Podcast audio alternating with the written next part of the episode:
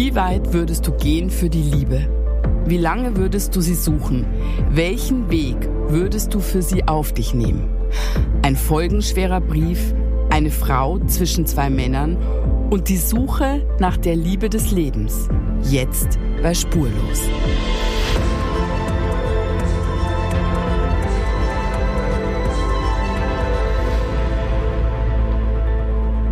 Hallo, lieber Michael. Hallo, liebe Julia. Sag mal, und? Bist du, bist du in the mood? In, in, Im Podcast-Mood? Nee, ich bin in der, in, ja, das auch. Aber das sind wir natürlich, wenn wir hier sitzen. Das ist ja Hm. wohl logisch. Ich meinte, bist du in ähm, Weihnachtsstimmung? In so. vorweihnachtlicher Stimmung? Bist so langsam, ja, aber noch nicht so richtig. Echt? Nee. Okay. Dann müssen wir jetzt ab sofort jetzt hier für das Vorgeplänkel. Migo, kannst du bitte ab jetzt schön so ein bisschen Oh nein. Weihnachtsmusik. Was? Du darfst dich dagegen nicht wehren, Michael. Lass es zu. Bitte etwas Weihnachtsmusik drunter. Dankeschön. Und ähm, was mich Oh Gott. interessiert, ich habe äh, dazu grundsätzliche Fragen zum Thema Weihnachtsstimmung. Okay. Also, hörst du schon wieder? Große- Okay, große Freude. Wann schmückt man den Baum? Es gibt die zwei Fraktionen. Es gibt die, der steht da ab 1. Dezember so ungefähr. Mhm. Oder der wird erst Heiligabend geschmückt. Wann schmückt man? Sag mir es. Okay, darüber diskutieren wir heute zum Anfang. Zum Beispiel. Zum Beispiel. Das interessiert okay. mich. Also, bei Familie Strasser wird der Tannenbaum am Abend vorher geschmückt. Also am das- 23. Ja, am 23. Das heißt, das ist meistens der Tag, wenn alle schon da sind äh, und man schon so ein bisschen gemütlich rumsitzt und dann, Und dann äh, wird so reingeschmückt. dann wird so rein, genau, Ja. wird so reingeschmückt. Da wird der Kasten geholt und dann Ja. wird das Lametta von 20 Jahren Kasten wieder Bier reingehängt. oder was? Nein, der, so. der, der Kasten Warst du schon auf dem Weihnachtsmarkt oder Nein, was? gar nicht. Aber da wird so reingeschmückt, da wird der Kasten geholt. Das Nein, nein, nein. Da wird der Kasten mit dem Schmuck geholt und dann wird der Tannenbaum geschmückt. So Ah, läuft das nein, ab. bei Aber mit dem Kasten Bier, ähm, weil bei uns, muss ich zugeben, war das früher immer so, ich habe das immer mit meiner Mutter gemacht. Also ganz früher macht man es ja gar nicht als Kind, sondern wird Nee. ja überrascht Genau, natürlich. da ist der Weihnachtsmann. Dann, ah, Weihnachtsmann oder Christkind? Also bei uns- Weihnachtsmann oder also Christkind? ganz Hm. früher hat's der Weihnachtsmann, während wir in der Kirche waren, gemacht. Nein, du verstehst es nicht. Ach so, äh, Ist es der Weihnachtsmann? Ja, nein, natürlich bei uns. Ich komme aus Norddeutschland. Christkind ist doch mehr Süddeutschland. Ich bin Weihnachtsmann-Fraktion Norddeutschland. Aber sind das das ist wie Aldi Nord und Aldi Süd. doch wirklich. Aber sind Christkind und Weihnachtsmann, sind es Geschwister oder? Du frag mich nicht, Christkind habe ich nie verstanden. Wer soll das sein? aber Das, bei uns war Christkind. ja, du bist ja auch in Süddeutschland groß geworden. Aber ist auch eigentlich, also ein Christkind ist irgendwie auch komisch, ne, dass das Ja. Kind das alles macht. Das soll, was soll das sein? Der kleine Jesus hat Ja. den Baum geschmückt? Nein, der bringt die Geschenke. Michael, Okay. du musst jetzt mal ein bisschen mehr da, Okay. da so eine äh, Linie reinbringen. Okay. Aber also bei euch war es Weihnachtsmann, bei uns war es tatsächlich äh, Christkind. Ja, okay. Und natürlich früher hat das Glöckchen geläutet, dann ist man rein. Das ist bei uns genauso. Und dann ab so einem bestimmten Alter, also wo ich dann auch schon Alkohol trinken durfte, Okay. war die Tradition dann so, meine Mutter und ich haben uns so ein schönes Fläschchen geholt am Heiligabend morgens, so vormittags. Und natürlich so ab 16, 17, 18 Jahren, da trinkst du ja normalerweise um die Zeit noch keinen Alkohol. Den haben wir dann aber immer geköpft und haben zusammen äh, geschmückt. Was zur Folge hatte, dass wir manchmal richtig gut gelaunt waren abends. Und dann konnte sich an Heiligabend nicht mehr erinnern, Nein, oder? das war nicht so schlimm, aber man war schon so ein bisschen, wie sagt meine Tochter dazu, mal, Schakalaka. Äh, Du, das ist auch eine Weihnachtstradition, kann man machen, möchte ich mal so sagen. Eintrinken. Nee. Eintrinken, okay. Genau. Und, aber jetzt ist es so, in meiner eigenen Familie jetzt, wir Mhm. haben den gnadenlos schon den ganzen Dezember da stehen. Ehrlich? Ja, bei mir ist alles schon. Jetzt schon? Picobello, alles ist äh, fertig. Ja, jetzt sowieso Okay. schon, aber schon seit Anfang Dezember. Krass, okay. Ja. Nee, Nee, wir haben so ein also- bisschen, bisschen Schmuck auf dem Balkon, Ja, ich haben wir, so aber du Lämpchen. merkst ja auch, dass das sich bei dir seelisch auch äh, negativ auswirkt, dass ich das noch nicht gemacht habe. Ja, zumindest habe ich noch nicht die Weihnachtsmut, wie du sie offensichtlich hast. Warst du schon auf dem Weihnachtsmarkt? Ja, natürlich. Hast du einen Lieblingsweihnachtsmarkt in Köln? Äh, ich, ich, ich bin immer an dem Rudolfplatz. Ich kann gar nicht von Lieblingsweihnachtsmarkt sprechen, aber Echt? irgendwie lande ich immer da. Also, Ich bin, Dom oder Neumarkt? Nee, der Dom, das ist so touristisch. Das ist so ein Nein. Gedrängel ohne Oh, Ende. gibt's und aber ich finde es du schön, das sind, Flammlachs. Oh mein Aber Gott, das sind dieser so- Flammlachs. aber das sind so rote Zelte. Ich habe da gar keine Nein. Weihnachtsstimmung. Was, diese Sterne da drüber? Okay. Oh, oh, gut, Lachs ist ja auch nicht. Nee, esse ich auch nicht. Okay, dir ist, ja. okay, aber ist das jetzt das Weihnachtsinterview ja, zum Intro ja, hier? aber Das Okay. haben wir ja schon mal gemacht und ich habe mir nämlich da nämlich noch Sachen aufgeschrieben zu. Es hat mich wirklich interessiert. Äh, Waffeln oder Bratwurst? Äh, Bratwurst, Oh, ich bin Waffeln. Eierpunsch oder Glühwein? Glühwein. Ich bin Eierpunsch. Also Michael, mit dir wir können Ich, zusammen. ich, wollte, ich wollte nachher noch fragen, ob wir mal auf den Weihnachtsmarkt zusammen gehen, aber sagen, ich glaube, das, das kann man lassen. vergessen. Wirklich, das kann man absolut. Okay, ich vers ver versuch's, vielleicht können wir einen Film zusammen gucken. Jetzt kommt's. Der kleine Lord oder Drei Nüsse für Aschenputtel. Drei Nüsse für Aschenbrödel. Oh, ich bin der kleine Lord. Das doch. Aber Drei Nüsse für Aschenbrödel haben wir immer geguckt am Heilig, der lief immer Heiligabend Ja. bis morgens. Ja. Äh, so, wenn man so aufgeregt und wartet und wenn man äh, noch auf den Weihnachtsmann wartet. Deswegen, da habe ich äh, Erinnerungen dran. Das wurde immer geguckt. Bei uns der kleine Lord. Und äh, äh, natürlich hier so Michel und sowas. Hattet ihr denn sonst in der Weihnachtszeit als Kinder oder vielleicht jetzt auch noch du jetzt mit deinem Mann irgendwelche so Weihnachtstraditionen? Also irgendwas, was ihr so in der Weihnachtszeit, was ganz klar ist, was jedes Jahr gemacht wird, ohne Wenn und Aber. Also ich äh, natürlich, wie viele Familien, haben wir ein Weihnachtsessen, was so ein bisschen äh, untypisch ist. Bei uns gab's immer Sauerkraut mit Aber du Kassler. redest jetzt vom Heiligabend. Vom, am Heiligabend natürlich, Heiligabend so. Das äh, und deswegen ist die Weihnachtstradition, dass für mich Weihnachten riecht nach Sauerkraut. Ach, lustig. Das heißt, Das ist weil ja man bayerisch eigentlich. genau, wenn, wenn man nach, wenn ich nach Hause kam, irgendwie dann äh, köchelte das Sauerkraut schon tagelang da im Ofen mit Fleisch. Deswegen Weihnachten riecht für mich nach Sauerkraut. Okay, und in der Vorweihnachtszeit irgendwelche Traditionen, was ihr immer macht? Nee, habe ich nicht. Hast du irgendwelche Traditionen? Also bei uns in der Familie? Ja. Ähm, ja, wir machen immer, ich bin gespannt, ob es die Kinder jetzt noch machen, aber wir haben immer mit den Kindern jedes Jahr ein Lebkuchenhaus gebastelt. Immer. Okay. Also, das war mal auch moderne Kunst, aber es war halt ein Lebkuchenhaus. Da darf man keine Eislaufmutti sein. Ne? Da werden die Gummibärchen auch manchmal kreuz und quer draufgeschmissen. Äh, und das ist, finde ich, eine ganz schöne Tradition. Das habe ich schon bei meiner Oma gemacht. Du weißt auch, wenn in der Weihnachtszeit der Himmel so glüht abends. Ja. Da hat meine Oma, mein Opa immer gesagt, die Engelchen backen die Plätzchen für Weihnachten. Und wenn es dann dunkel wurde, dann durfte ich irgendwann ins Wohnzimmer und dann lag da immer so ein bisschen Glitzer an der Tür. An der, an der Tür zum Garten. Und, dann dann, war haben das die gesagt, da? nein, natürlich da noch nicht. Aber die Engelchen haben aus der Weihnachtsbäckerei eine Kostprobe vorbeigebracht. Oh. Und dann durfte ich das irgendwo im Wohnzimmer suchen. Da waren da immer so eine Mandarine, zwei Vanillekipferl oder so. Und das haben wir immer gemacht. Und das mache ich auch noch, äh, also jetzt natürlich nicht mehr mit den Großen, aber mit meinen Kindern habe ich das auch gemacht. Oh, das ist süß. süß, ne? Oh, jetzt habe ich letztens gelesen, Glitzer ist verboten. Jetzt haben wir ein Problem. Okay. Jetzt backen die Engel nicht mehr. Genau, die Engel backen nicht mehr. Ja gut, also ich hoffe, ich habe dich ein bisschen eingestimmt, aber ähm, Wir sind jetzt weihnachtlich romantic. genau. Dann sind wir eigentlich äh, genau richtig für unsere Folge, denn Weihnachten ist das Fest der Liebe Genau. und heute geht's um die ganz, ganz große Liebe. Genau, wir haben heute einen speziellen Fall, ein Romantic Movie, möchte ich fast Eine sagen. Rom-Com. Eine Romcom. Unser heutiger Fall handelt nämlich von der großen Liebe. Es geht um Lisa und um den Mann, den sie liebt. Dieser Mann verschwindet unfreiwillig aus ihrem Leben. Jahrzehnte später macht sich Lisa auf die Suche nach ihm und erhält eine schockierende Nachricht. Lisa zittert, als sie auf die Klingel an der Wohnungstür drückt. Ein lautes blechernes Ringen ertönt, danach Stille. Nichts passiert. Sie schaut zu ihrer Begleitung, Herbert, der ihr aufmunternd zunickt. Noch einmal holt Lisa tief Luft und drückt auf den kleinen silbernen Knopf neben der Tür. Wieder schallt das ohrenbetäubende Ringen durch den Flur. Lisa weiß nicht, was sie denken soll. Einerseits hofft sie, dass die Tür sich öffnet, weil sie endlich antworten möchte. Andererseits hat sie Angst vor dem, was kommt. In dieser Wohnung, hinter dieser Tür wohnt Valentina. Valentina ist nicht irgendeine Frau. Sie ist die Frau, die Lisas große Liebe Tolja vor vielen Jahren geheiratet hat. Die Frau, an deren Stelle Lisa gerne gewesen wäre. Gerade will Lisa sich umdrehen und gehen.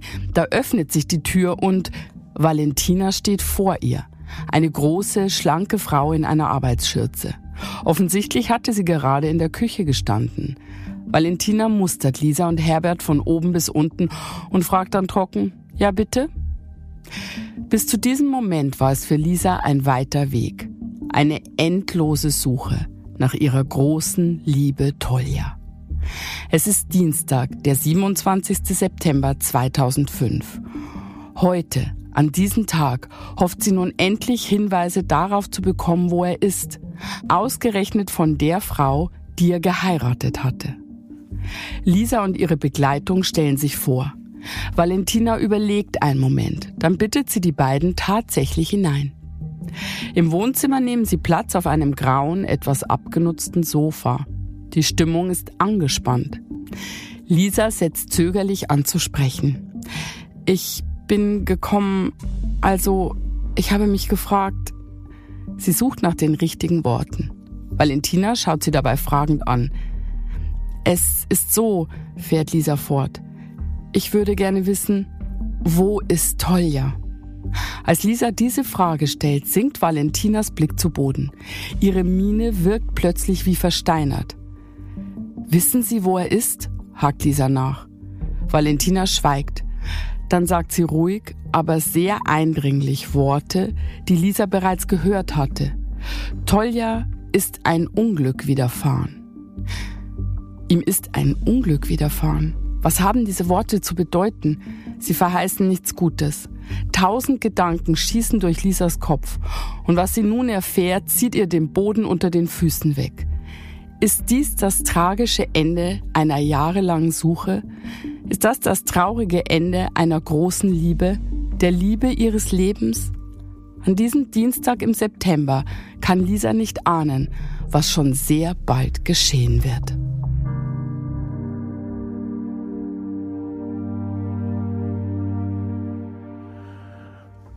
Es geht in unserem Fall also um die ganz große Liebe und um eine lebenslange Suche. Die Suche von Lisa nach Tolja. Lisa ist heute 80 Jahre alt und ihre Augen leuchten noch immer, wenn sie von ihm spricht. Verliebt war ich wie alle jungen Mädchen, alle jungen Frauen öfter mal im Leben. Aber die wirkliche Liebe, die einzige, die richtige, die ist wirklich toll, ja. Es ist eine Liebe voller Schmerz und Hoffnung. Eine Liebe, die in den 60er Jahren beginnt, aber noch heute nach all der Zeit starke Gefühle aufkommen lässt. Warum die beiden trotz dieser Liebe nicht glücklich sein konnten, das hat mir Lisa in einem sehr persönlichen Gespräch erzählt. Wie geht's dir, wenn du an damals denkst, an diese Zeit?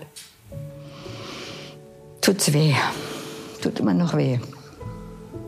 Was tut dir so weh daran?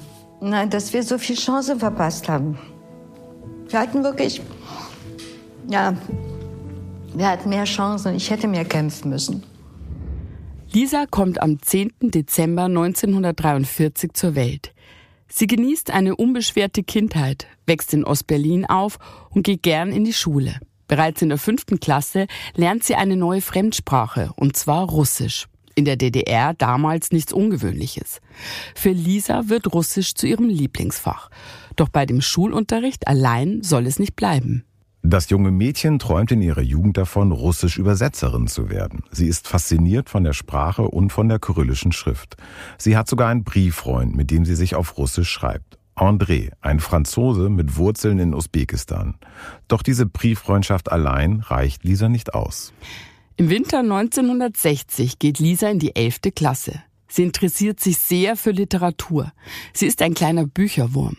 Durch Zufall stolpert Lisa über ein Buch, in dem es um eine ganz bestimmte ukrainische Stadt geht, etwa 150 Kilometer nordöstlich von Kiew. Also ich las ein Buch über einen Krieg, und zwar über die Stadt Tschernigow. Und eine Freundin schrieb sich mit einem Mädchen aus Tschernigow. Da habe ich sie gebeten, einen Zettel von mir in den Brief zu legen mit meinen Interessen. An irgendjemand? An irgendjemand. Mir war das egal. Irgendjemand in meinem Alter, eben, der sich für die gleichen Dinge interessiert. Okay, Lisa hofft also, eine Brieffreundschaft aus der Sowjetunion zu bekommen, genauer gesagt aus der ukrainischen Stadt Tschernigow. Du hast ja extra nachgefragt, weil heute ist das ja eher ungewöhnlich. Also eine Brieffreundschaft mit ja. irgendjemand. Warum hat man das damals gemacht? Die klassische Antwort, weil man sonst nichts hatte. So. Aber das haben wir sogar noch gemacht. Früher Hast du das gemacht? Ja, da gab es dann so kleine Anzeigen in so Mädchenzeitschriften und dann hat man da Brieffreundschaften gemacht. Ich finde, das ist so die nächste Stufe gewesen. Okay. Ja. Ich, ich kenne das überhaupt nicht irgendwie. Du bist wahnsinnig jung. Hattest du keine Brieffreundschaften? Nee, nee, hatte ich tatsächlich nicht irgendwie, aber ich war auch immer zu faul zum Schreiben. Aber ich hatte mal einen etwas anderen Brieffreund in den USA, das war ein Freund von mir, der ausgewandert ist. Weil ich zu faul war zum Schreiben, haben wir immer Kassetten aufgenommen. Das ah, heißt, ich ja. habe mit meinem Kassettenrekorder da äh, gesessen und habe drauf süß. gesprochen. Die habe ich Neues gefunden, irgendwie diese Kassetten, das ist schon sehr süß. Aber geschrieben habe ich wenig und ungern. Wochen und Monate vergehen. Doch es kommt keine Antwort auf den kleinen Zettel im Brief der Freundin. Trotzdem hofft Lisa weiter, dass sich irgendjemand meldet. Ein Unbekannter aus Tschernigow. Ihr Wunsch soll in Erfüllung gehen. Es ist Anfang März 1961, als Lisa von der Schule nach Hause kommt, hoch in den vierten Stock läuft und ihre Mutter Elisabeth ihr einen Brief überreicht. Lisa nimmt ihn entgegen. Sie sieht ihrer Mutter an, dass diesmal irgendetwas anders ist. Danach fällt ihr Blick auf den Umschlag. Die 17-Jährige ist glücklich, denn sie kann sehen, dieser Brief kommt aus Tschernigow. Für einen Moment hält Lisa den Brief an ihre Brust und lächelt. Dann geht sie aufgeregt in ihr Zimmer. Ohne zu wissen, wer ihr überhaupt geschrieben hat, steigt die Freude im Sekundentakt. Lisa öffnet den Brief und beginnt die ersten Zeilen zu lesen. Guten Tag, liebe unbekannte Freundin. Ich freue mich sehr, dich kennenzulernen, um mit dir in einen Briefwechsel zu treten. Ich gehe in die zehnte Klasse und werde in diesem Jahr die Schule beenden. Ich bin genau wie du 17 Jahre alt. Sein Name ist Anatolja, kurz Tolja. Er schreibt Lisa, dass er ihren Namen mag und sich genau wie sie für Bücher und Musik interessiert. Nicht allein seine Art zu schreiben gefällt Lisa. Sie mag auch seine Handschrift. Irgendwie empfindet sie diesen Brief als etwas ganz Besonderes. Und auch das beigefügte Porträtfoto von Tolja hat es Lisa sofort angetan. Als du das erste Mal auf dem Foto gesehen hast, hast du gleich gedacht, oh, der gefällt mir? Ja, oder? weil er so ernsthaft war und ich dachte, meine Güte, ein hübscher Junge und ich so kleine graue Maus. Das glaube ich nicht. Doch, also ich habe mich immer als kleine graue Maus empfunden. Ja, das ist direkt eine Verbindung durch den Brief und durch das Foto. Julia, glaubst du eigentlich an die Liebe auf den ersten Blick oder an die Liebe durch den ersten Brief? In dem Fall. ähm, ich glaube auf jeden Fall, dass solche Briefe sehr viel Verbindung schaffen können. Das war ja. sehr intensives und weil es ja eben nicht so was schnelllebiges wie eine Mail oder eine WhatsApp ist. Das ist so was ganz Besonderes. Da hat sich jemand so hingesetzt, das für dich geschrieben. Du hast von dem Schriftbild auf den Charakter zurückgeschlossen. Äh, ich glaube, dadurch äh, kann Verbindung entstehen. Weil das ist ja jetzt auch noch keine Liebe bei den beiden. Nee, es klingt aber ja förmlich, wie er da so schreibt, dass da trotzdem sofort so eine Verbindung war, ist ja schon was Besonderes. Die beiden fangen an, sich regelmäßig zu schreiben. Ungefähr einmal im Monat erhält Lisa einen Brief von ihm. Die Briefe werden immer persönlicher. Aufgrund der engen Bindung nennen sie sich schließlich Brüderchen und Schwesterchen. Denn auch Tolja hat, wie Lisa, keine leiblichen Geschwister. Seine Briefe in den Händen zu halten, ist für Lisa ein absolutes Highlight.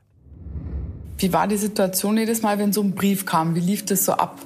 Na, in der Regel war es so, ich kam so um 14 Uhr von der Schule nach Hause. Meine Mutter arbeitete zu der Zeit nicht mehr. Und wenn von ihm ein Brief war, sie wusste ja schon, auf die Briefe habe ich besonders gewartet, dann stand sie oben und winkte mit dem Brief. Und dann bin ich dann wie eine Kanonenkugel nach oben geschossen und dann gleich in mein Zimmer gegangen, aufgemacht und gelesen. Also das war wirklich seine Briefe, das war jedes Mal ein Feiertag. Ich habe ja zwischenzeitlich 15 Briefwechsel, 15 oder 16 Briefwechsel gehabt. Aber die Briefe von ihm waren dann die spannendsten, die schönsten. Er hat mir seine Gefühle geschildert, seine Träume, seine Stimmungen. Und dann habe ich auch peu à peu die anderen Briefwechsel alle einschlafen lassen. Das ist doch der beste Nährboden, so viel Verbindung und Vertrauen für so ein Liebespflänzchen, oder? Ach, absolut. Im Sommer 1962 macht Lisa ihren Schulabschluss. Wenige Tage später erhält sie wie gewohnt einen Brief aus Tschernigow. Doch dieser Brief ist nicht von Tolja, sondern von seiner Mutter Irena. Sie schreibt, dass Tolja nun bei der Sowjetarmee ist und der Briefverkehr fortan über sie laufen wird. Lisa ist trotz der Umstände dankbar für den bestehenden Kontakt. Ungefähr ein halbes Jahr später, im Winter 62, erfährt Lisa in einem Brief, dass Tolja mittlerweile in Deutschland stationiert ist. Genauer gesagt in Naumburg an der Saale. Rund 230 Kilometer entfernt von Berlin. Er ist ihr vermutlich so nah wie noch nie. Ein Treffen rückt in scheinbar greifbare Nähe. Kommt Tolja sie besuchen? Die Zeit vergeht. Lisa pflegt immer noch ein sehr enges Verhältnis zu Tolja, aber auch zu dem Franzosen André. Die beiden schreiben sich regelmäßig, jedoch weniger ausführlich und auch nicht so gefühlvoll.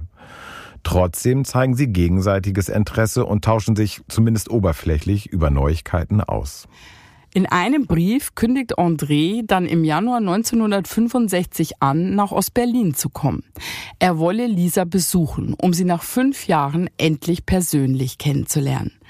Es ist ein Treffen, das einen gewissen Nervenkitzel in Lisa weckt. Dass ein Mann so eine weite Reise auf sich nimmt, schmeichelt Lisa sehr. Er nimmt ihr das Gefühl vom grauen Mäuschen. Und so kommen sie sich bereits nach der ersten Begegnung näher. Sie beginnen eine Affäre. Lisa steht nun zwischen zwei Männern, die sie beide kaum kennt. André und Tolja. Sie weiß selbst nicht, was sie fühlen oder denken soll. Sie ist verwirrt. Die Frage ist, wird sie am Ende die richtige Entscheidung treffen? Nach diesem Besuch wird die Beziehung zu André etwas ernsthafter. Und plötzlich geht alles ganz schnell. Anfang April 1965 zieht André nach Ostberlin zu Lisa und ihren Eltern. Nur wenig später hält er um Lisas Hand an. Die beiden planen zu heiraten. Wie bist du zu dem Entschluss gekommen, dich mit André zu verloben? Naja, wenn dein Herz eigentlich ganz woanders naja, steht? mit Tolja war das noch so, das war wirklich eigentlich noch die Ebene Bruder-Schwester. Mhm. Es war noch nicht verliebt, aber mhm. so. Naja, und dann mit dem Franzosen, der kam irgendwann dann zu Besuch in die DDR. Dann haben wir uns gesehen, ja, und er war dann verliebt und die Franzosen sind so ein bisschen schneller verliebt. Ja, und ich war dann halt auch, war der Meinung, ja, ich bin auch verliebt. Und dann meine Mutter, ach Gott, sie ist sympathisch. Und ach, deine Mutter hat es sozusagen ja, auch äh, forciert, meine, die fand es gut. Ja, und meine Mutter fand ihn sympathisch und meine Mutter hat immer davon geträumt, dass sie noch mal erlebt ein Enkelkind. Was ich ja total absurd finde, ist, mhm. dass André, der ist ja Franzose und der zieht freiwillig in die DDR. Mhm. Das ist doch ein bisschen seltsam. Ich meine, aus Liebe oder gab es da andere Gründe? Ich glaube, die echten Gründe kennen wir nicht. Nee. Die kennt Lisa auch nicht. Das ist auf jeden Fall eine sehr unerwartete Entscheidung. Auch von Lisa, also auch diese ja. Verlobung. Was man aber betonen muss, sie hatte ja zu dem Zeitpunkt Tolja noch nie persönlich gesehen. Genau. Die haben sich nur Briefe bis ja. dahin geschrieben. Ne? Also dass Lisa so den Wunsch ihrer Mutter betont, dass sie noch das Enkelkind erleben will, hm. hat auch mit der Tatsache zu tun, dass ihre Mutter im Jahr davor am Blasenkrebs erkrankt war. Also die wurde wohl damals erfolgreich operiert, doch wie lange sie noch leben würde, war für die Ärzte zu dem Zeitpunkt damals unklar.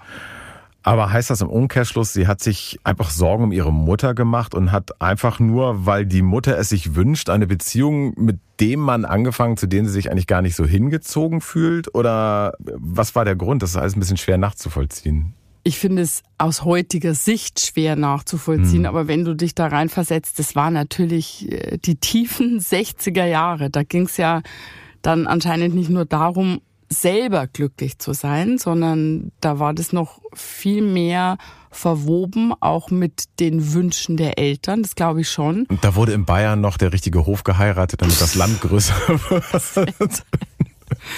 Bayern-Bashing, ne? Nein, Sei mal ein bisschen weihnachtlich. Ganz viel Liebe rausgeht nach genau. Bayern. Ja, nee, aber ja, aber es ging auch darum, ist man versorgt? Äh, mhm. Wie ist das Ansehen des Partners? Was sagt das Umfeld? Was bringt er mit? Das ist ja nicht immer nur aus schlechten Motiven erwachsen, sondern es waren nun mal viele Frauen in der Zeit noch nicht berufstätig und da hast du als Eltern die Sorge gehabt, ist denn mein Kind gut versorgt? Also Romcom, romantische Komödie, sieht anders aus. Ja. Nur einen Monat nach der Verlobung am 8. Mai 1965 findet in Berlin eine offizielle Festveranstaltung zum 20. Jahrestag des Kriegsendes statt. Lisa beschließt mit ein paar Freunden hinzugehen. Sie mag den Trubel um sich herum und sie mag es, neue Menschen kennenzulernen. Lisa kommt hier mit einer netten Frau ins Gespräch. Es ist die Frau eines sowjetischen Generals. Und sie ist extra aus Naumburg angereist, aus dem Ort, in dem ihr Brieffreund Tolja stationiert ist. Was für ein Zufall. Lisas Augen fangen an zu leuchten. Ohne zu zögern fragt Lisa die Frau, ob sie ihr helfen könne. Lisa möchte Tolja unbedingt sehen und bittet die Frau freundlich ein Treffen zu arrangieren. Die Frau wirkt etwas überrascht, doch sie verspricht, sich in den nächsten Wochen zu melden. Und tatsächlich, am 22. Juni 1965 meldet sich die Generalsgattin mit guten Neuigkeiten. Sie lädt Lisa ein zu kommen, um Tolja zu treffen. Sofort haben wir gesagt, okay, wir fahren nach Naumburg und bin mit meinem Verlobten nach Naumburg gefahren. Er wusste ja auch von Tolja. Du hast den, ich nenne ihn jetzt mal so, ja. du hast den Franzosen mitgenommen, den ja, André. Mir blieb ja nichts anderes übrig. Das klingt wie so ein Dreiteiler, der in den Weihnachtstagen im ZDF läuft, ja. mit einer richtig guten Besetzung, mit einer Iris Berben als irgendeine Mutterfigur. Ja. Heiner Lauterbach spielt irgendeinen so schlecht gelaunten, schwierigen Stiefvater. Ja. Und ähm, ich weiß jetzt nicht, wer die junge Lisa spielt, aber ah, ich habe völlige Gefangen Bilder zwischen zwei Männern, das ist ein typischer Oder? Plot. So, ja. ne? Und man möchte ihr zuschreien, entscheide dich für den richtigen. Ja, vergiss den Franzosen, der ist nicht gut für dich. aber interessant ist ja, mhm das Herz schlägt ja schon ein bisschen für Teuer, aber ja. sie nimmt ihren Verlobten André mit zu diesem Treffen. Ich glaube, alles andere wäre ja unschicklich. Unschicklich? Ja, wo wir wieder in den 60er Jahren sind, das schickt sich nicht. Bestimmte Dinge macht man nicht als junge, unverheiratete Frau äh, da alleine rumreisen, um irgendwelche Kerle zu treffen. Also ich glaube, so war das, ne? Auf jeden Fall kommt er mit, der Verlobte. Aber wir erzählen es gerade so launig. Ähm, das ist auch und wird es noch eine sehr schicksalhafte Geschichte. Absolut. Nach einer vierstündigen Zugfahrt kommen Lisa und André am vereinbarten Treffpunkt in Naumburg an. Sie stehen vor einer großen Villa. Lisa kann es kaum erwarten. Ob er schon da ist? Erwartungsvoll klingelt sie an der Tür. Es dauert nur wenige Sekunden, bis ihre neue Bekannte die Tür öffnet und die beiden freundlich hereinbittet. Lisa und André folgen der Frau des sowjetischen Generals nach oben in den ersten Stock. Sie setzen sich an einen Tisch und warten. Sie warten auf Tolja. Während André gelassen eine Zigarette raucht, ist Lisa ihre Anspannung anzusehen. Lisa ist tief in Gedanken, als es plötzlich an der Tür klingelt. Sofort springt sie auf und läuft aufgeregt die steile Holztreppe hinunter. Sie vergisst die Etikette und dass sie eigentlich selbst nur ein Gast ist. Lisa selbst öffnet einfach die Tür. Vor ihr steht ein schmaler, gut aussehender Soldat in Uniform. Es ist Tolja. Er lächelt verlegen. Lisa erinnert sich genau an diesen Moment. Wir haben uns umarmt. Ich habe geheult. Als du ihn umarmt hast und das erste Mal so gesehen hast, weißt du noch, was in dir vorging? Einfach froh, wir sind zusammen, wir haben uns umarmt, wir sind, haben uns gefunden. Und dann sagte ich, ich würde gerne mit ihm für zehn Minuten oder eine Viertelstunde in den Garten runtergehen. Alleine? Mit ihm allein, ja. Kannst du dir vorstellen, dass das ja wahrscheinlich was ganz Besonderes war, so einen Moment für sich da alleine zu haben? Der erste Moment, das erste Treffen und ja. dann alleine zusammen, auf jeden Fall. Und das war ganz bedeutsam für Lisa. Sie hat ja schon im Interview damals mich so angestrahlt, auch wenn wir das hier nicht sehen können. Ich glaube, man kann es immer noch ihren Worten anspüren.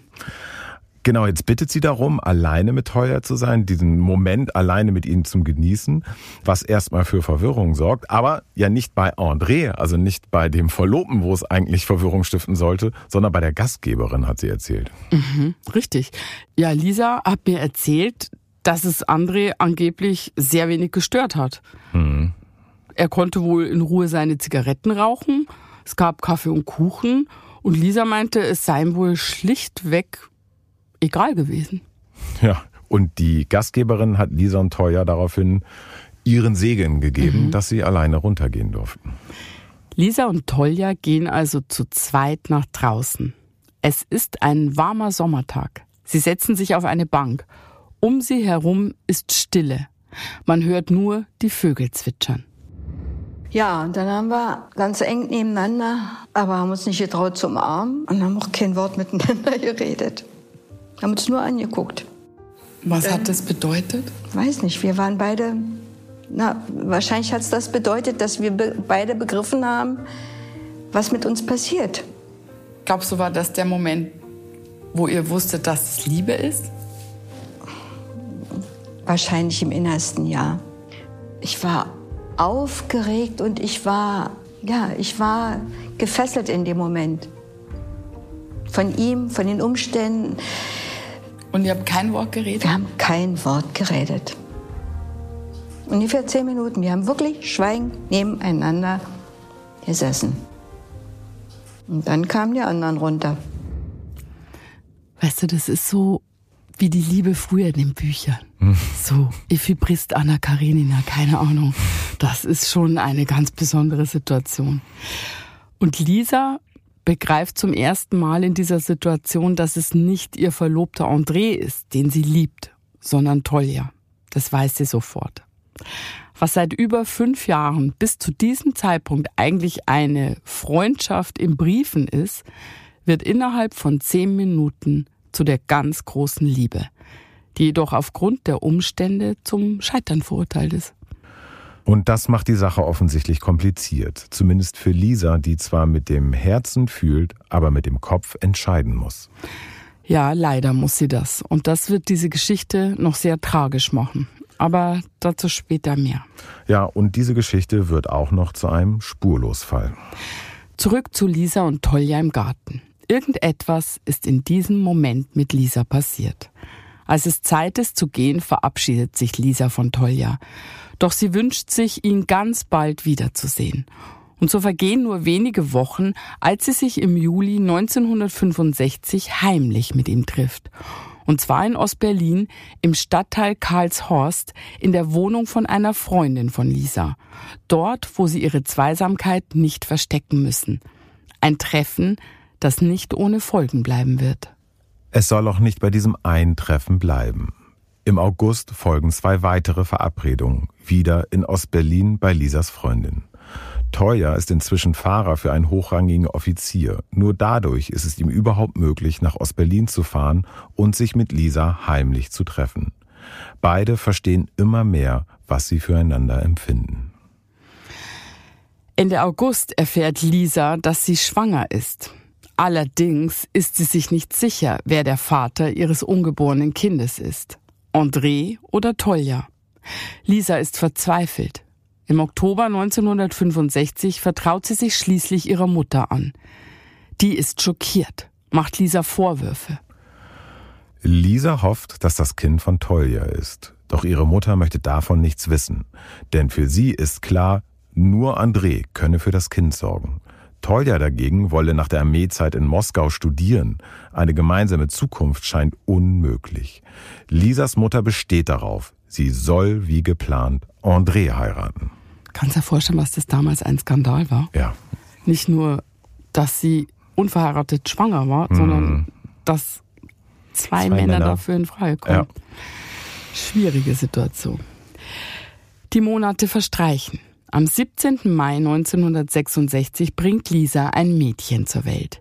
Für Lisa ist die Geburt ihrer Tochter das größte Glück. Ihr Name ist Irina. Irina. Lisa benennt ihre Tochter nach Toljas Mutter. Mit ihr schreibt Lisa sich heimlich und erfährt, wie es Tolja geht, der zurück in die UdSSR gegangen ist. Er ist zurück in seine Heimat. Hat Lisa eigentlich erzählt, wie sie auseinandergegangen ist mit ihm? Also als sie sich zuletzt gesehen hatten im August 1965, da wusste Lisa ja noch nichts von der Schwangerschaft. Und zu einem weiteren Besuch ist es dann nicht mehr gekommen. Das war ja auch alles nicht so einfach mhm. damals und wie wir gehört haben, hat sich das nur durch Toljas Position als Fahrer da ergeben. Und irgendwann eben nicht mehr.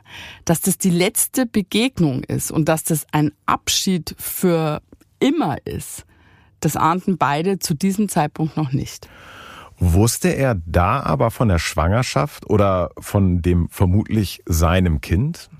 Ja, aber erst einige Monate später. Und auch nicht von Lisa selbst, sondern von seiner Mutter, von Irina. Denn zu dem Zeitpunkt lief der Briefwechsel wieder über Toljas Mutter. Lisa weiß also gar nicht, wie er damals reagiert hat, als die Mutter ihm erzählt hat, dass er vielleicht Vater hm. sein könnte oder werden könnte. Das weiß sie nicht.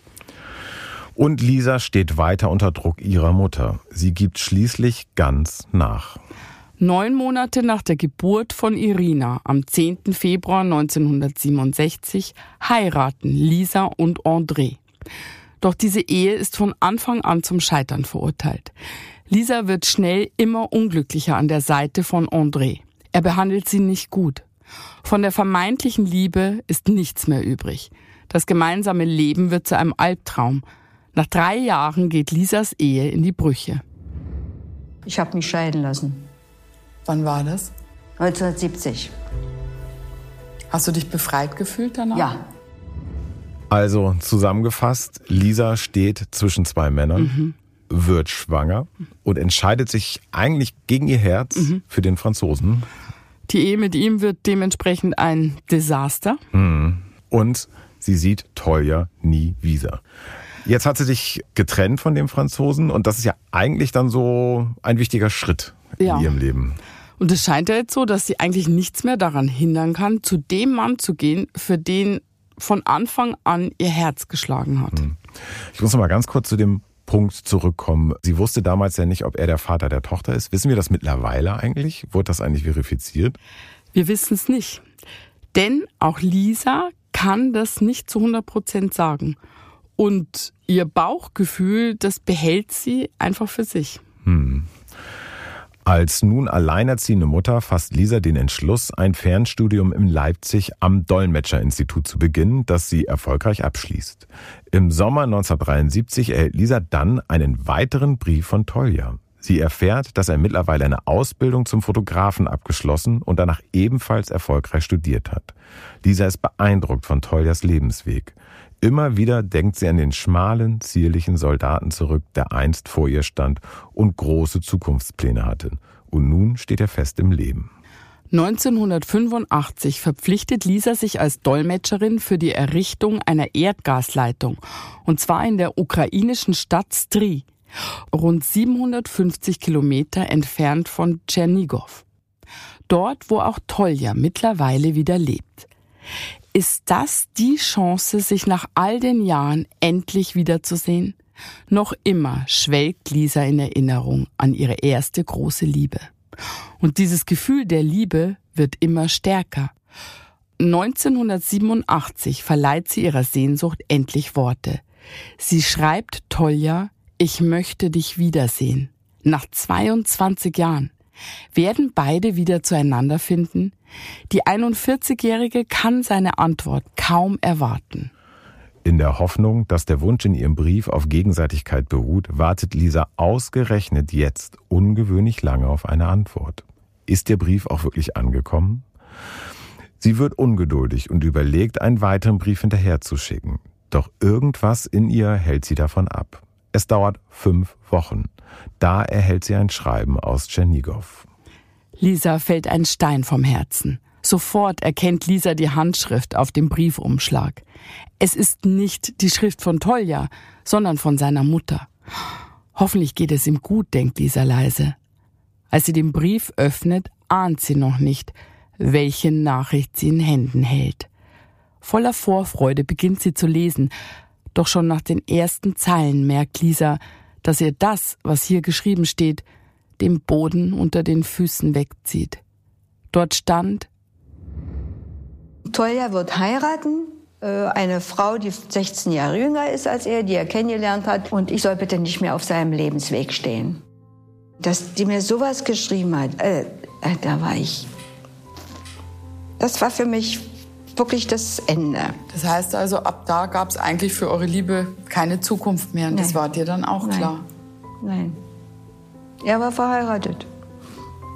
Das musste dich sehr verletzt haben. Hat's auch.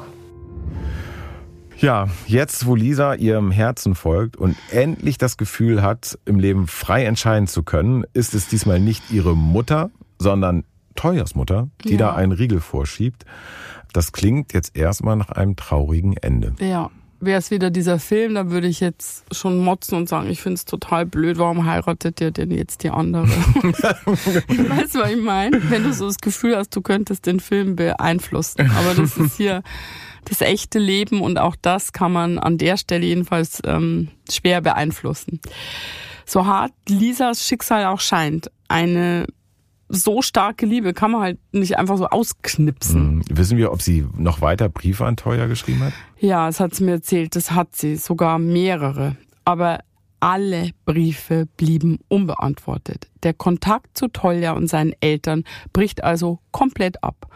Und so tragisch die Umstände auch sind, Lisas Sehnsucht nach Tolja, die blieb. Tief getroffen von dem Kontaktabbruch zu Tolja und seinen Eltern geht Lisa ihrer Wege. Nachdem sie ihre Arbeit in der Sowjetunion beendet hat, kehrt sie noch im gleichen Jahr 1987 nach Berlin zurück. Die Jahre verstreichen. Lisa fühlt sich einsam. Ja, und hier wird es jetzt zum Spurlosfall.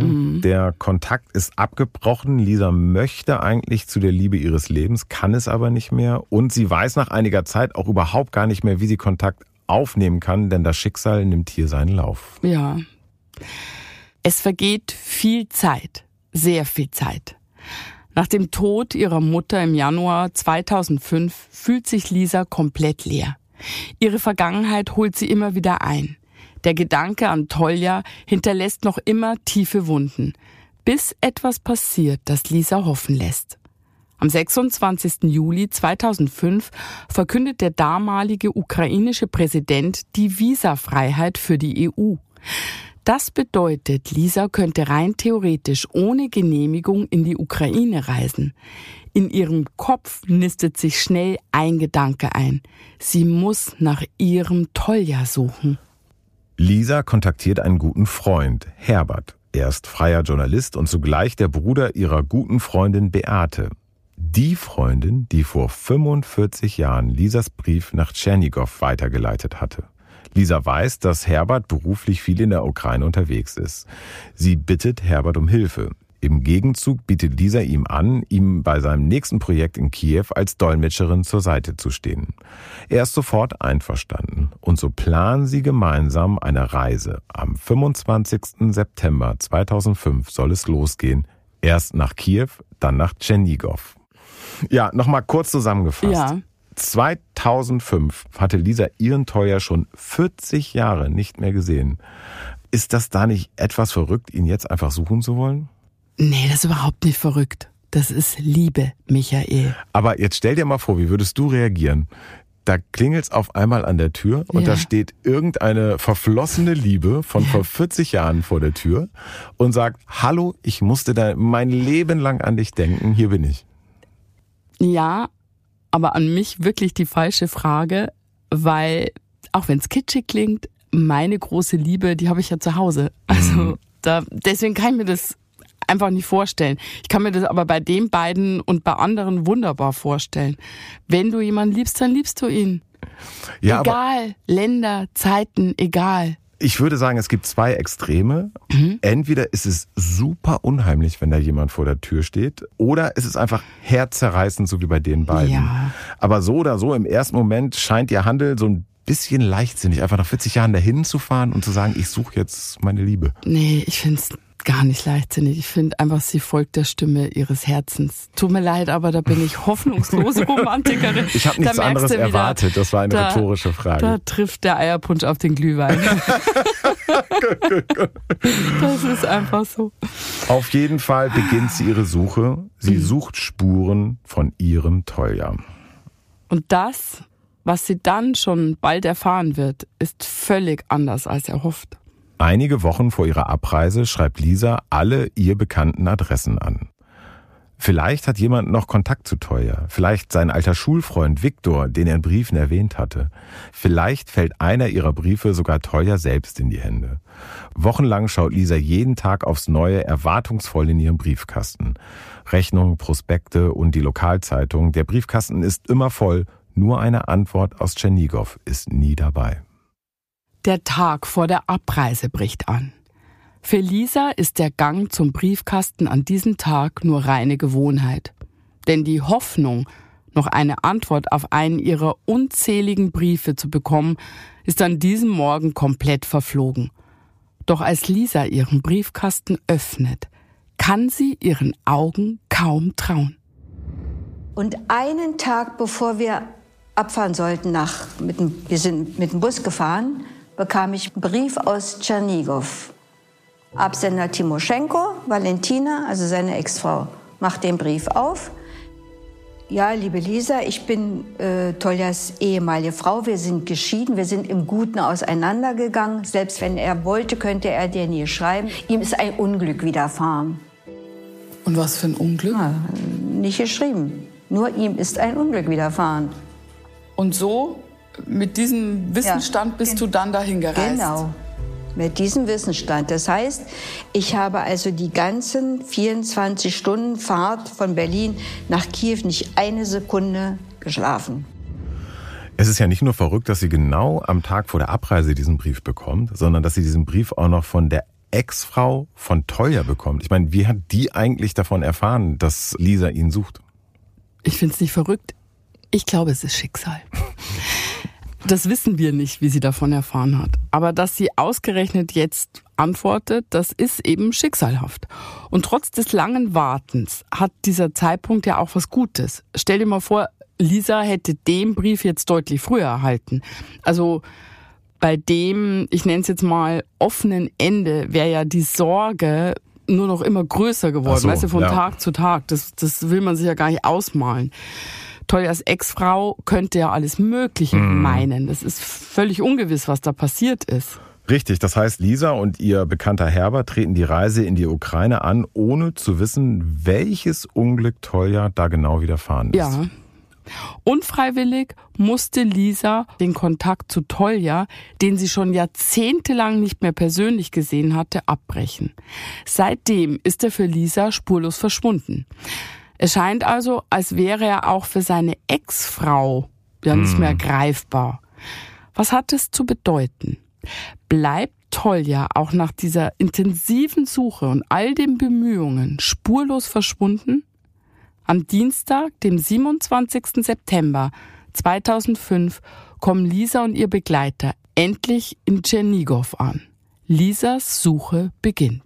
Ihre erste Station ist Toljas Elternhaus. Lebt er heute vielleicht wieder hier? Lisa weiß nun, er ist von seiner Ex-Frau getrennt. Wohnt er nach der Scheidung wieder zu Hause? Als sie die Adresse erreicht, merkt Lisa schnell, irgendetwas stimmt hier nicht. Lisa kann es nicht fassen. Das Haus von Teuers Eltern steht nicht mehr. Es wurde abgerissen. Ein bitterer Tiefschlag für Lisa. Hier ist keine weitere Spur von Teuer zu finden. Was soll sie nun machen? Es gibt nur noch eine konkrete Anlaufstelle, einen Kontakt, mit dem Lisa lieber nicht sprechen möchte, aber es bleibt ihr keine andere Wahl. Sie muss zu Toljas Ex-Frau. Lisa möchte keine Zeit verlieren. Sie und Herbert fahren los. Wenig später erreichen sie ihr Ziel. Vor ihnen steht ein großer Wohnblock. Die Gegend ist Lisa völlig fremd. Alles um sie herum scheint ihr plötzlich so fremd. Lisa klingelt, nichts passiert. Vielleicht war es nicht fest genug. Lisa klingelt nochmal. Weiß vielleicht ein Nachbar mehr über sie oder gar über Tolja? Als sie den Gedanken gerade beenden will, kommt eine Frau mittleren Alters zur Tür heraus. Valentina ist 16 Jahre jünger. Das könnte sie sein, vermutet Lisa zuversichtlich. Und tatsächlich, diese Frau stellt sich als Valentina vor, die Ex-Frau von Tolja und freundlich bittet Valentina die beiden Deutschen in ihre Wohnung. Während sie ins Wohnzimmer gehen, schießen Lisa immer wieder dieselben Fragen durch den Kopf. Wo ist Tolja? Und welches Unglück ist ihm passiert? Im Wohnzimmer angekommen, beginnt Lisa ungeduldig das Gespräch. Valentina scheint sehr gefasst zu sein. Ständig versucht Lisa, die Antwort in ihren Augen zu lesen. Valentina holt weit aus. Tolja habe Pech mit seiner Firma gehabt. Hinzu kamen gesundheitliche Probleme. Schließlich beendet sie ihren Satz mit den Worten Tolja ist obdachlos. Lisa trifft der Schlag. Ja, das Rätsel um das Unglück, das Valentina in ihrem Brief erwähnt hatte, ist somit jetzt gelöst. Hm. Tolja ist obdachlos. Und das lässt natürlich die Sorge in Lisa nicht nur größer werden, sondern erschwert ja die Suche enorm. Komplett. Wir hatten auch schon andere solche Fälle. Hm. Denn er ist durch seine Obdachlosigkeit natürlich nirgends gemeldet hm. und Tschernigow hat rund 300.000 Einwohner. In irgendeinem kleinen Dorf wäre das natürlich eine ganz andere Suche gewesen. Ja, wir haben selber schon ganz oft Obdachlose gesucht. Das ist total schwer, weil man hat ja keine Anlaufstelle und ist oft zum Scheitern verurteilt. Und, und es sind ähm, ja Menschen, die es eigentlich gerade drauf anlegen, unsichtbar zu sein. Mhm. Das ist ihre Lebensweise. Und man kann sich ja auch nicht sicher sein, dass er noch in der Stadt ist. Er könnte die Stadt verlassen haben. Ja, auf jeden Fall. Dass Tolja die Stadt verlassen haben könnte, ist natürlich möglich. Das weiß auch Lisa. Aber angeblich sehen ihn immer mal wieder frühere Bekannte und Freunde auf den Straßen von Tschernigow. Und einer dieser Freunde ist Viktor. Nach der Schocknachricht von Valentina sitzt Lisa noch immer wie angewurzelt auf dem Sofa, schweigt und kämpft mit den Tränen. Einige Minuten vergehen. Dann hat Valentina eine Idee. Sie holt ihr altes Adressbuch hervor und ruft Viktor an. Viktor, Toljas alten Schulfreund.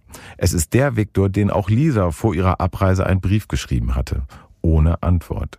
Vielleicht bekommt Lisa nun die Gelegenheit, mit ihm zu sprechen. Vielleicht weiß er mehr. Wenige Minuten später reicht Valentina den Telefonhörer weiter und Lisa kann mit ihm reden. Er ist bereit zu helfen. Schnell schmieden sie einen Plan. Na, wir hatten da mit seinem Schulfreund ausgemacht, dass der am nächsten Tag mit uns durch die Stadt fahren wird. Der hat ein Auto, wird mit uns durch die Stadt fahren, an den Stellen, wo man eventuell ihn finden konnte. Hast du dann im Auto immer Ausschau gehalten, ja. wo ja. er sein könnte? Ja. Warst du aufgeregt? Ja, ich war total aufgeregt. Ich, ich habe schon gedacht, es kann nicht sein, dass ich abfahren muss und ihn nicht gefunden habe. Also das war für mich, und dann wissen, dass er obdachlos ist und ich ihn nicht finde, also das war... Der Tag neigt sich dem Ende.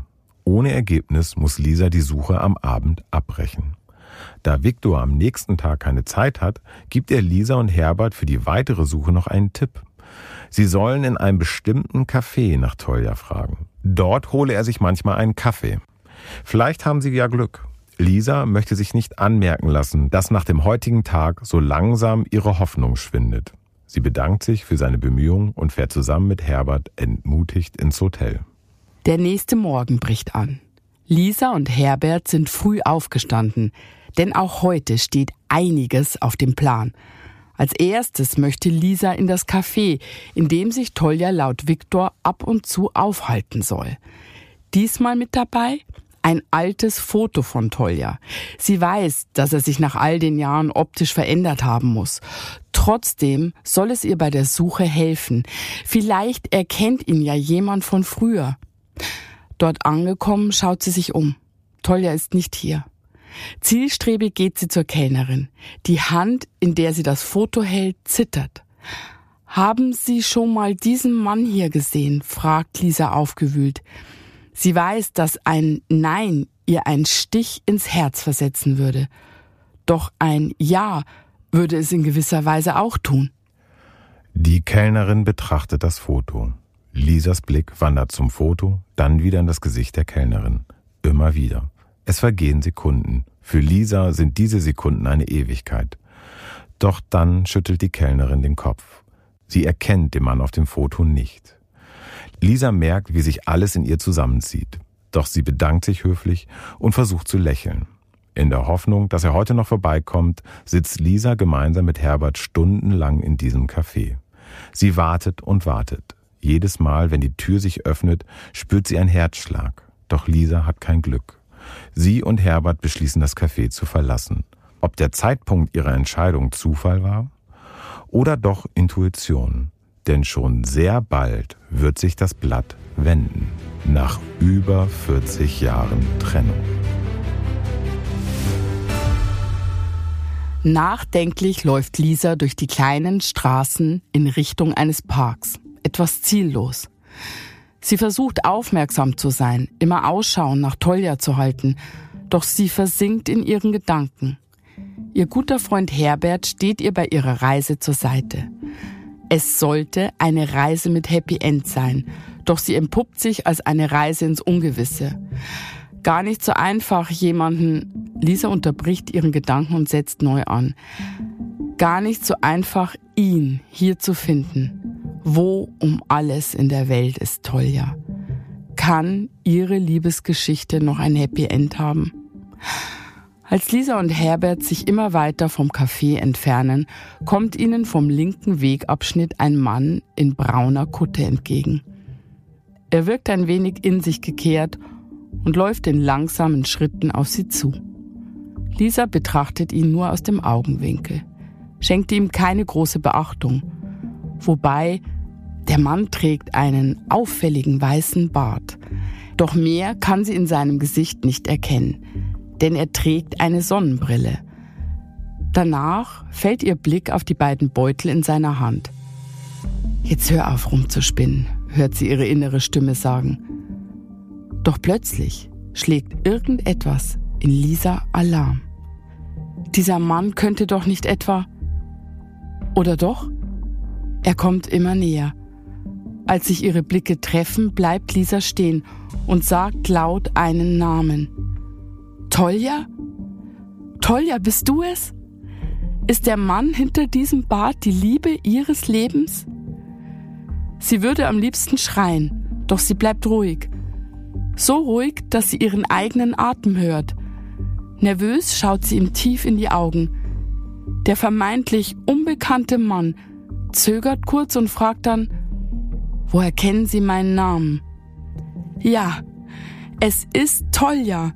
Nach 40 Jahren trifft sie endlich die Liebe ihres Lebens wieder. Durch einen unglaublichen Zufall. Und in dem Moment haben wir uns schon umarmt. Wir waren einfach glücklich. Ich habe ihn gefunden. Alles andere unwichtig. Ich habe ihn gefunden. Sag mal, was bedeutet dir dieser Moment? Der Anfang. Der Anfang vom endlich vom endlich Leben, endlich glücklich sein. Was für ein Zufall und was für ein Moment. Äh, mhm. Und ein Moment, der glücklicherweise auf einem Foto festgehalten wurde. Denn nicht zu vergessen, sie hatte ja ihren bekannten Herbert dabei ja. und der hat die Fotokamera gezückt und hat ein Foto gemacht. Ja, wir haben hier das Foto liegen, ja. diese sehr innige Umarmung. Man sieht die Gesichter gar nicht so richtig, weil die so ineinander vergraben ja. sind, aber man kann alles spüren auf dem Foto. Dürfen wir das posten? Ja, das dürfen wir posten. Ja, das werde ich posten. Das ist sehr, sehr schönes Bild. Wir haben gehört und wir wissen, was dieser Moment Lisa bedeutet. Aber wie war es für Teuer? Wollte er Kontakt zu Lisa? Die Frage ist doch, sind sie endlich zusammengekommen? Ja, und wie der Moment für ihn war, das hat uns Tolja selbst erzählt. Zu diesem Moment kann ich nicht wirklich viel sagen, denn es ging alles ganz schnell und war sehr intensiv. Wir haben uns gesehen und sie sagte meinen Namen. Da wusste ich, es ist meine Lisa. Endlich ist es passiert. In diesem Moment wusste ich, wir werden uns nie wieder trennen. Lisa und Tolja ist ab diesem Moment klar, dass sie den Rest ihres Lebens miteinander verbringen wollen. Lisa kümmert sich um eine Bleibe für Tolja, bevor es nur zwei Tage später, am 1. Oktober 2005, wieder zurück nach Berlin geht. Denn ein gemeinsames Leben ist nicht so einfach. Tolja besitzt zu diesem Zeitpunkt keine Papiere mehr. Und so kämpft Lisa sich durch die ukrainische Bürokratie. Über zwei Jahre pendelt Lisa von Berlin nach Tschernigow. Sie bleibt jeweils für drei Monate in Tschernigow und reist dann wieder zurück nach Berlin, um wenige Wochen später wieder visafrei in die Ukraine einreisen zu dürfen. Bis sie am 30. Oktober 2007 alle Unterlagen und Genehmigungen beisammen hat und Tolja endlich nach Deutschland reisen darf. Für Lisa und Tolja soll dies ein Neuanfang sein. Und so heiratet das Paar nur neun Tage später am 8. November 2007. Es ist eine Ehe, die bis heute von viel Liebe geprägt ist. Wir sind vom ersten Tag an bis heute glücklich. Wir krabbeln uns zwischendurch und alles passiert mal. Aber dann gucken wir uns an, lachen und sagen, wir sind glücklich. Jetzt, wo wir zusammenleben, ist unser Leben fantastisch. Wir haben uns und wir lieben uns. Alle anderen Probleme sind egal. Hauptsache, wir sind zusammen. Was ist das für eine schöne Geschichte Hm. mit einem Happy End? Ja, Da kannst du doch nur an die Liebe glauben. ja, unser Romantic Movie ist gut ausgegangen. Ja, auf jeden Fall. Vielen Dank an Lisa für ihre wunderbare Lebensgeschichte und ähm, wir wünschen ihr und Tolja für die Zukunft alles erdenklich Gute und vielleicht nimmt man mit aus der Geschichte, dass es sich immer lohnt, an die Liebe zu glauben und dafür zu kämpfen, oder? Auch 40 Jahre lang. Ja. Michael, vielen Dank an dich. Danke dir, Julia. Gehen wir jetzt auf den Weihnachtsmarkt. Ja, ich Eierpunsch, du Glühwein. Okay. Du musst noch was sagen zu den Show Notes. Genau, alle Infos findet ihr wie immer in den Shownotes und ihr könnt uns gerne schreiben an info@spurlospodcast.de. Ihr könnt uns auch eure verrückten, tollen und romantischen Liebesgeschichten schreiben, wenn ihr möchtet. Genau, Würde schreibt mich uns eure. Liebesgeschichten. Das finde ich super. Ich danke euch da draußen fürs Zuhören. Bis ganz bald und passt aufeinander auf.